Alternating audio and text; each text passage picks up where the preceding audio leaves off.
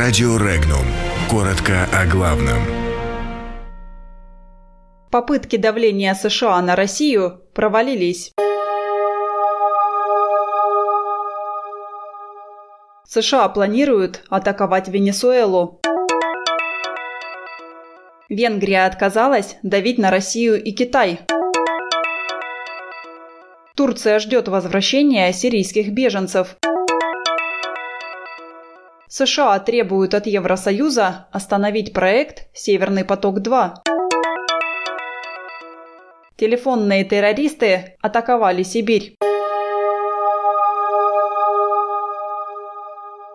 У правительства США есть планы нападений на три военные базы Венесуэлы. Об этом заявил венесуэльский журналист Хосе Висенте Ранхель. Журналист сослался на просочившуюся информацию от источников из военных кругов США. Речь идет о мобилизации войск, в том числе о размещении двух авианосцев у острова Кюрасао. Премьер-министр Венгрии Виктор Орбан намерен выстраивать нейтральную внешнюю политику, а не следовать распоряжениям США о давлении на Китай и Россию – об этом он заявил американским дипломатам. От главы венгерского правительства требовали противодействовать вероятному кибершпионажу со стороны Китая, а также выступить на стороне Украины в ее противостоянии с Россией. Однако Орбан заявил, что не будет выполнять эти требования, так как хочет видеть Венгрию нейтральной, как Австрия. Целью создания безопасных зон на севере Сирии, за которые выступает Турция, является возможность создания условий, благодаря которым в Арабскую республику смогут вернуться беженцы, заявил президент Турции Реджеп Таип Эрдоган.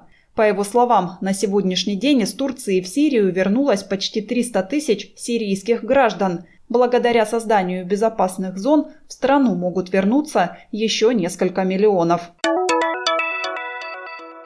Соединенные Штаты потребовали от Европейского Союза предпринять активные действия против строительства Северного потока-2, сообщает немецкое издание Handelsblatt со ссылкой на чиновника в Белом доме. Ранее посол США в Берлине Ричард Гренелл пригрозил санкциями немецким компаниям, участвующим в реализации российско-германского проекта. В свою очередь, министр иностранных дел Германии Хайко Маас заявил, что никому уже не удастся остановить строительство газопровода «Северный поток-2». Волна сообщений о минированиях, прокатившаяся по сибирским регионам сегодня, 28 января, сказалась на работе различных служб. В частности, из-за массовых выездов на заминированные объекты оказалась парализована работа бригад скорой помощи.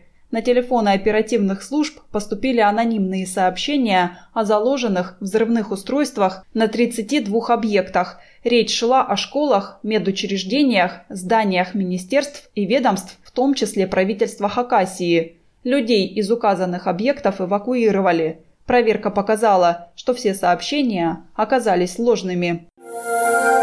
Подробности читайте на сайте Regnum.ru.